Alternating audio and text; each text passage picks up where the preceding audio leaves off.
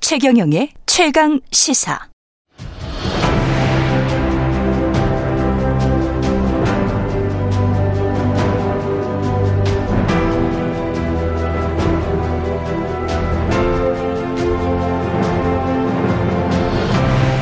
네, 연말을 맞아 최강 시사에서는 올 한 해 있었던 주요 이슈를 언론, 경제, 사회 분야로 나눠서 정리를 하고 있는데요. 앞서 언론편 변상욱 CBS 전 대기자와 함께했고요. 이번에는 경제편입니다.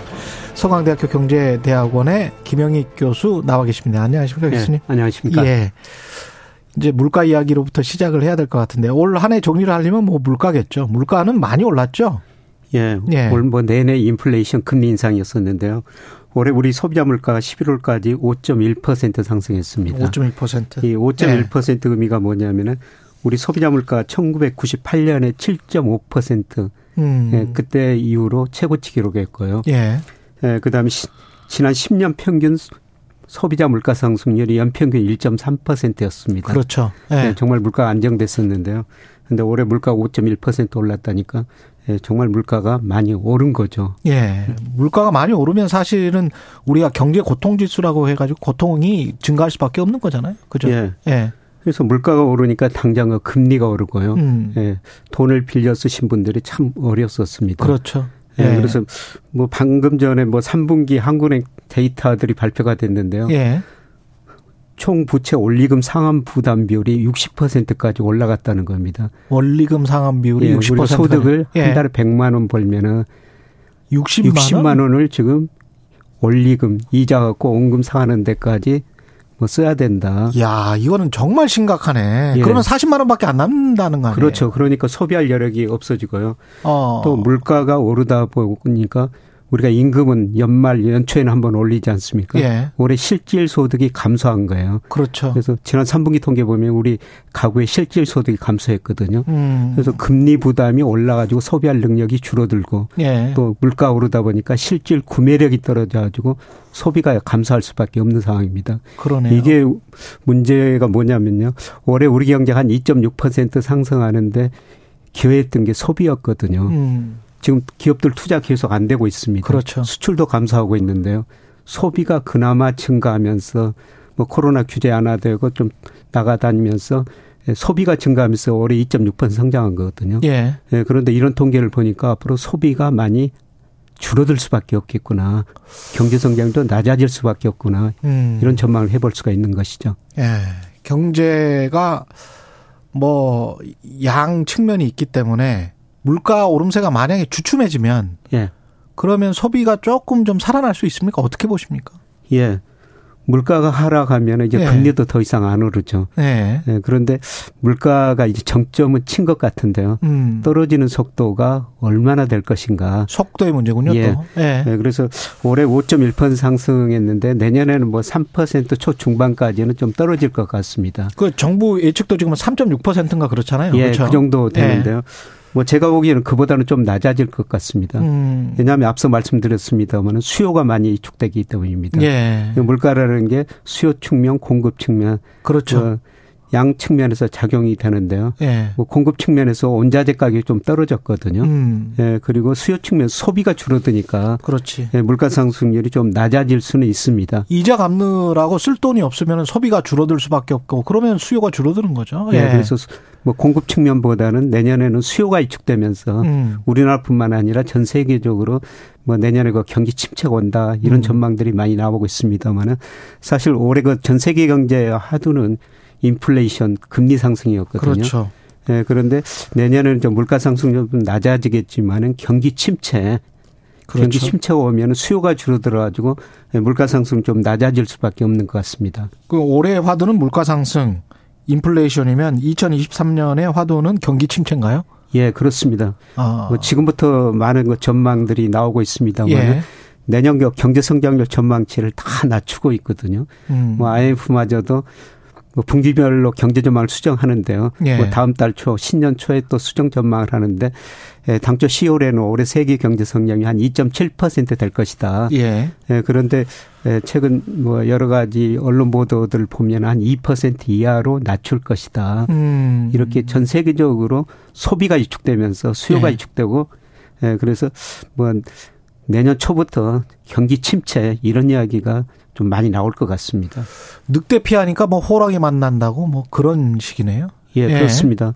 예, 사실 뭐 물가 때문에 어쩔 수 없이 금리를 인상할 수밖에 없는데요. 음. 뭐 기- 금리를 인상하면은 앞서 말씀드린 것처럼 소비가 줄어들 수밖에 없고요. 예. 또 자산 가격도 떨어지고 있지 않습니까? 그렇죠. 그래서 주가 많이 떨어지고 최근에 집값마저 떨어지고 있어요. 예. 그러니까 주가와 집값이 떨어지면 흔히들 여기에 부효과라고 그래가지고 예. 우리가 저 가난해지게 되거든요. 음. 그래서 소비를 줄이게 되죠. 음. 예. 그래서 실물 경제 좀 들어가기 전에 실물 경제를 좀 깊이 들어가기 전에 금융 시장하고 환율부터 좀 점검을 하고 들어가야 될 것 같아요. 예. 환율은 그 그때 이제 김영익 교수님 말씀하신 대로 예. 연말에 조금 안정되긴 했습니다. 네. 내년에는 어떻게 될까요?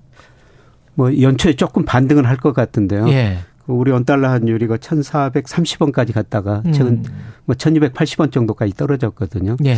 예, 저는 뭐 1,430원에서 이미 고점은 찍었다. 예. 예, 그 가장 중요한 이유가 사실 우리 원달러 환율은 미 달러로 결정되지 않습니까? 예. 달러 가치가 요새 많이 떨어지고 있어요. 예, 달러 지수라고 그러는데 뭐 선진국 통화에 대해서 지난 10월 달에 달러 지수가 115였었어요. 예, 그런데 최근 104까지 떨어졌거든요. 음. 달러 지수가 한 10% 정도 떨어진 겁니다. 예. 예, 그러면 달러 지수가 왜 이렇게 떨어지느냐.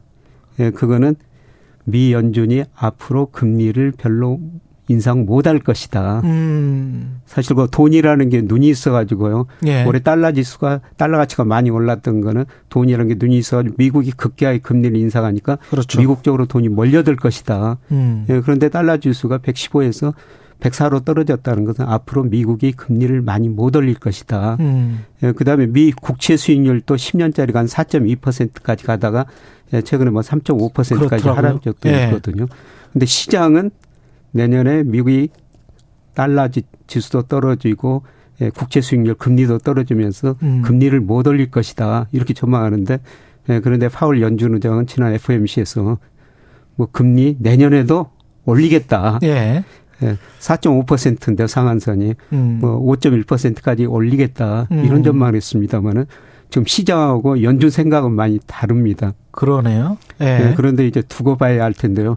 시장이 똑똑한가? 음. 연준 위원들 파월 의장 등 연준 위원들이 똑똑한가? 음. 이걸 좀 지켜봐야 될 것 같은데요. 네, 연준 의장은 뭐 인플레이션 잡기 위해서 약간의 뻥카를 쳤을 수도 예, 있다는 생각도 듭니다만. 예, 그렇습니다. 예, 사실 뭐 그분이 작년 하반기 때는 예. 예. 물가 상승 별로야. 그렇죠. 뭐 2% 크게 넘어서지 않아. 금리를 예. 안 올릴 거다. 이렇게 했는데 예. 지금 물가가 오르니까 최 기자님 말씀하신 네. 것처럼 좀, 좀 너무 세- 걱정한 것 같습니다. 세게 발언을 하시는 측면이 있는 것 같아요. 예, 예. 그런데 제가 보니까 항상 그 시장이 더 똑똑했다는 겁니다. 예. 예, 그리고 이제 가장 중요한 거는 미 연준의 통화정책 목표가 물가 안정하고 고용 극대화거든요. 음. 예, 지금 물가도 높고 고용도 계속 늘어나니까 예. 뭐 연준이 금리를 올- 올릴 수밖에 없죠. 이 환율 때문에 그런지 모르겠습니다만 약간 이쪽이 안정이 되니까 채권 시장도 조금 돈이 풀리는 것 같고 예. 분위기는 살짝 좋아졌습니다 지금.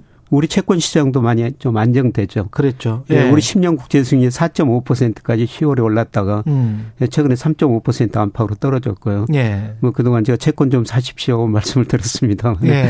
예, 채권 사셨으면 지금 좀 그렇죠. 수익을 냈죠. 예. 예, 그리고 국채가 안 되는 국채 수익률이 먼저 떨어졌고요. 최근에 예. 은행채, 은행채 수익률이 떨어졌고요. 음. 일부 우량한 회사채 수익률도 떨어졌거든요. 음. 뭐 아직 등급이 낮은 뭐 BBB 마이너스 이런 것들은 안 떨어지는데요. 예. 우량 회사채 수익률도 조금 떨어질 조짐을 보이고 있습니다. 이렇게 본다면 내년은 금융시장의 위기보다는 실물 경제의 침체나 어떤 민생의 고통 이렇게 가는 겁니까? 예, 그렇죠. 아. 아. 마저 고용이 많이 줄어들 것 같습니다. 고용이 많이 줄어든다. 네, 올해 뭐 한국은행 뭐 올해는 이- 우리 일자리가 한 80만 명 정도 늘어날 거로 전망하고 있는데요. 예. 내년에는 뭐 10만 명 이하로 전망하고 있거든요. 그렇군요. 예, 경제 성장이 낮아지니까 고용 증가 속도가 많이 둔화되고 음. 아마 실업률도 좀 오를 것 같습니다. 예. 그렇게 되면 아까 말한 경제 고통 지수라는 게 물가 상승률 더하기 실업률이기 때문에 예. 물가 상승률이 약간 낮아진다고 하더라도 실업률이 올라가면은 고통은 계속된다. 예, 그렇습니다. 예. 부동산 그 실물 경제 하나하나씩 좀 짚어보죠. 그 부동산은 어떻게 생각을 하십니까? 그러니까 2020년 전 세계가 엄청난 돈을 풀다 보니까요. 예. 뭐 각 국가에 관계없이 모든 자산가에 거품이 발생했죠. 예. 채권 시장에 거품이 발생하고 주식 시장, 그다음에 부동산 시장 각 거품이 발생한 거거든요. 근데 채권 시장에서는 지금 금리가 떨어진 것 보니까 거품이 많이 좀 해소된 것 같습니다. 음. 예, 주식 시장에서는 거품이 그래도 지금 상당 부분 약간은 남아 있다고 보는데요. 예. 많이 해소된 것 같고요. 아, 그래요? 예. 예, 그런데 문제는 예, 모든 게 그 사이클이라는 게 있는데 이렇게 사이클을 구해 보니까 집값 이거는 하락 국면 이제 초기에 있다는 겁니다. 하락 국면 초기다. 예, 미국이나 우리나라나 지난 6월을 정점으로 집값이 이제 떨어지기 시작한 몇 개월 안 됐거든요. 음. 예, 그래서 부동산 가격이 하락 국면 초기에 있고요. 예, 문제는 뭐 얼마나 오랫동안 얼마나 떨어질 것인가 그렇죠. 이거는 누구도 그알 수가 없는 일인데요. 예, 그런데 예, 제가 우리나라 집값을 평가해 보니까 소득이나 그다음에 물가, 음. 예, 그다음에 월세 지수 이런 거 가지고 집값을 평가하는데요. 아직도 한 30% 정도는 가대평가 영역에 있거든요. 예. 그래서 집값은 뭐 주식이나 채권은 거품이 거의 해소됐는데 음. 예, 집값은 아직도 거품이 해소되려면 상당 기간이 좀 남아 있는 것 같습니다. 추경호 부총리는 다음 달에 내년에 그러니까 규제 지역 해제하겠다. 이거는 뭐 서울이나 수도권도 일부 남아 있는 지역들은 뭐 투기 과열 지구입니까? 이런 데서 다 이제 풀겠다 뭐 이런 이야기잖아요. 예, 예. 이런 것들이 집값 하락의 속도를 늦출 수 있을까요? 지금 이것도 속도인 것 같은데. 예. 예. 정부에서는 연착륙을 유도하고 있죠. 그렇죠. 예. 그런데 제가 보니까 자산 가격이라는 건 연착륙이라는 게 없습니다. 음. 올라갈 때는 항상 펀더멘탈을 가대평가하고 떨어질 때는 가소평가하거든요. 아. 예를 들어서 우리가 그 코스피가 작년에는 일평균 수출 금액하고 우리 코스피하고 상관계수가 제일 높은데요. 그랬죠. 네, 작년 6월 뭐 4월 이 무렵에는 거의 40% 정도 가대평가됐어요. 아, 그랬습니까? 근데 올 예. 9월에 보니까 2150까지 떨어지면서 음. 20% 정도 가소평가형이 들었었거든요. 그렇군요. 그러니까 자산 가격에는 펀더멘탈을 가대평가하거나 좋을 때는 가대평가하죠. 예. 또 나쁠 때는 가소평가하는데요. 음. 집값도 마찬가지라는 겁니다. 예. 예, 그래서 정부에서 연착륙을 유도하고 있는데 앞으로 규제 많이 하나 안하 할 겁니다. 지금도 예. 많이 하나 하고 있지만은 예. 근데 이 가형 규제 안하가 연착륙을 유도할 것인가? 음. 예, 그런데 그 가능성은 제가 보기에는 좀 낮습니다. 예. 항상 자산 가격은 떨어질 때는 또 펀더멘탈을 가소 평가해야지 음. 예, 다시 예, 새로운 거 구입자들이 나타난다는 겁니다. 그 시장이 썰물과 민물이 급격하게 이루어지고 급격하게 빠지고 뭐 이렇게 되는 거군요, 늘. 예, 그렇습니다. 네. 늘 그 적정 수준에 있으면 좋은데요. 음. 뭐 오를 때는 뭐 좋은 이야기가 많이 나오죠. 그렇죠. 예, 에일대학 그 실로 교수가 예. 로버트 실로 교수가 하는 게 사회적 전념이라고 그럽니다. 좋을 그렇죠. 때는 좋은 이야기가 많이 나오니까요. 예, 거기에 같이 편승해 가지고 기대 가격이 더 심리가 또 오르고 있으니까. 요새는 그 떨어진다고 그러니까 예. 다들 좀 두려워하고 있거든요. 그뭐저 잠재적 매수자 입장에서는 또 역 기대 심리가 있겠죠. 더 예. 떨어지면은 그때 가서 사야 되겠지. 예, 뭐 예. 이런 게 있겠죠. 또. 예. 예. 그래서 이제 거래가 안 되면서 가격은 하락폭이 더 깊어지는 것이죠. 음. 그러니까 사람들은 오르면 오를 때는 또 막상 못 사고 예. 떨어지면 떨어질 때는 더 떨어질까봐 못 사고 예. 예 그러니까 그러면 뭐 주식이든 부동산이든 마찬가지인데요. 예 그러니까 부자들 보면은 뭐 떨어질 때 예. 많이 낮아졌을 때 현금이 있었고요. 또 말씀하시는 것좀 음.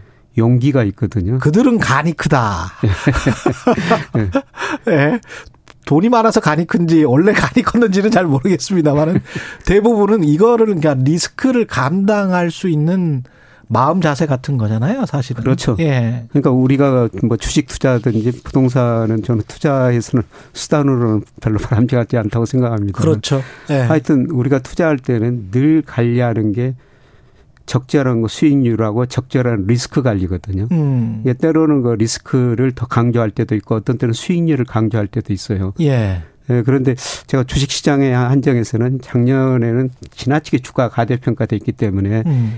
리스크 관리를 좀 해 주십시오. 예. 이런 말씀을 드렸는데 지금 주가는 제가 보기에는 여러 가지 경제 지표에서 서서히 조금 더 남아 있습니다. 가소평가 영역에 들어서고 있어요. 아 예, 그래서 이런 시점에서는 저는 리스크보다는 이제 기회. 주식시장에서 예, 수익률을 조금 더 추구해라 예, 그런 시기가 저는 주식시장에서는 오고 있다 이렇게 보고 있는데요. 아. 부동산 시장은 아까 사이클 측면에서 말씀드렸으면 이제 하락 국면 초기니까 음. 부동산 시장은 좀 기다리셔야 될 것 같습니다. 증시는 그러면 내년 2023년 의외로 괜찮을 수 있다 이렇게 생각을 하시는 건가요?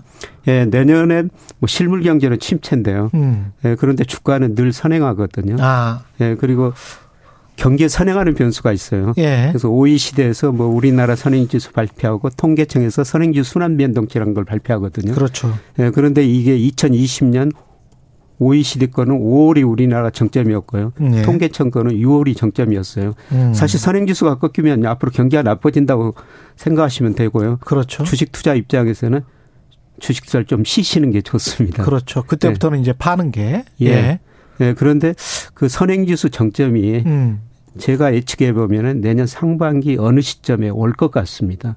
그래서 실물은 나쁘지만은 음. 경기에 선행하는 지표들은 내년 상반기 아마 저점을 칠 것 같고요. 예. 이런 의미에서 뭐 주식 시장에서도 리스크보다는 수익률을 한번 생각해 볼 시점이 오고 있다. 이런 말씀을 드리는 겁니다. 예. 변수가 외부 변수가 우크라이나 전쟁이 있는데 예. 젤렌스키 대통령이 미국 백악관 가고 국회 가서 연설해서 전쟁이 푸틴이 항복하지 않는 한 예. 쉽게 끝나지는 않을 것 같거든요. 계속 지원하겠다고 했으니까. 예.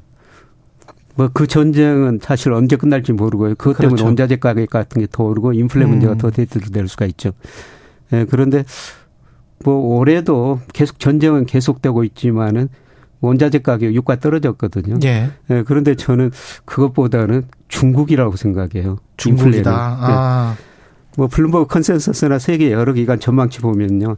내년에 모든 나라의 경제 성장률이 떨어진다고 전망하고 있지만은 중국은 올라간다고 전망하고 그렇죠. 있어요. 예. 예, 그동안 코로나 규제로 예, 중국 사람들 1인당 국민 수의 2019년에 1만 달러를 돌파했는데요. 그 사람들이 지금 소비를 못 하고 있었거든요. 음, 코로나 때문에. 예, 코로나 이제 규제 안 하면은 물론 코로나 걸린 사람도 많겠지만 더 나다니면서 소비를 할 거라는 거죠. 음. 그래서 내년에 유일하게 중국 경제만 성장률이 높을 것이다. 예. 이렇게 전망하고 있습니다. 예, 그러면 대부분의 원자재 수요가 중국에서 일어나거든요. 예, 중국이 물론 생산 활동에 참여하면서 상품을 싸게 많이 생산할 수가 있지만은 중국이 이거 생산하면은 원자재 가격이 오를 수밖에 없어요. 그러네요. 예, 그래서 내년 저 원자재 가격 물가는 러시아보다는 우크라이나 중국이다. 전쟁보다는 중국이다. 중국의 원자재 수요 증가 때문에 전반적으로 인플레이션 고물가의 현상이 지속될 가능성이 있다. 예, 그거는 물가 상승 가능성이 음. 공급증에서 남아 있는데요. 예, 그럼에도 불구하고 제가 물가 상승이 좀 낮아질 거라는 것은 예. 수요가 너무 위축될 거라는 거죠. 아. 소비가 주로. 예.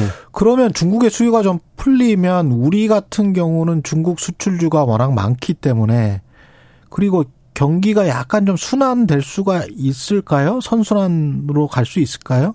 그렇게 예, 되면 그거는 내년 우리 경제 좀 긍정적인 측면인 것 같습니다. 예. 예, 사실 올해 중국 소비가 많이 줄어들다 보니까 중국 쪽으로 수출이 큰 폭으로 감소했거든요. 그러겠죠. 예, 그런데 내년에 그 중국 소비가 늘어나면서 음. 중국 경제 성장 이 올해보다 높아진다면은 중국 쪽으로는 뭐 수출이 좀 증가할 수가 있을 것 같습니다. 예. 예, 그런데 미국 쪽으로는 올해 좋았는데요. 예. 예, 미국 사람들이 그동안 너무 소비를 많이 하다 보니까 저축률이 2.2%뭐 저축률이 많이 낮아졌거든요. 그렇죠. 아마 내년에는 미국 쪽으로는 수출이 감소하고 중국 쪽으로는 수출이 증가하는 이런 아. 현상이 발생할 것 같습니다.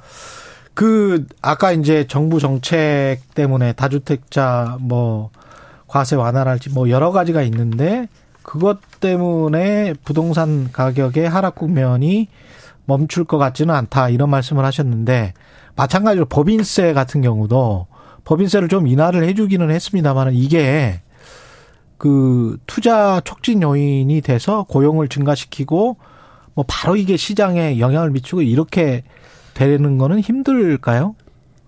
뭐 법인세 1% 포인트 인하 가지고는요 크게 예. 효과는 없을 것 같습니다. 큰 효과는 없다. 네, 근데 이번 정부 정책 방향이 뭐 법인세 그다음에 소득세 모든 세금 인하해 가지고 경기를 부양하자. 그렇죠. 예, 그런데 경기를 부양하는 방법이 정부 지출을 늘리거나 아니면 세금을 감면한 두 가지 방법이 있거든요. 음. 그런데 이번 정부 정책 방향은 세금을 세금 줄이면서 소비 투자를 늘려보자. 음. 예, 그런데 이렇게 경기가 나쁠 때는 사실 세금 인하해도 우리가 좀 미래가 불확실하면 소비 안 늘리고 기업도 투자 안 늘리거든요. 투자 안 늘리거든요. 예. 그리고 지출 측면에서 늘리는 게 단기적으로는 좀 효과가 더 있을 것 같은데요. 차라리 정부가 강제적으로 확실하게 지출을 하는 게 나을 수 있다. 예, 예. 예, 그런데 이번 정부 정책 방향은 그런 건데요. 음, 예, 그런데 우리 기업들이 지금 설비 투자 예. 안 하고 있거든요.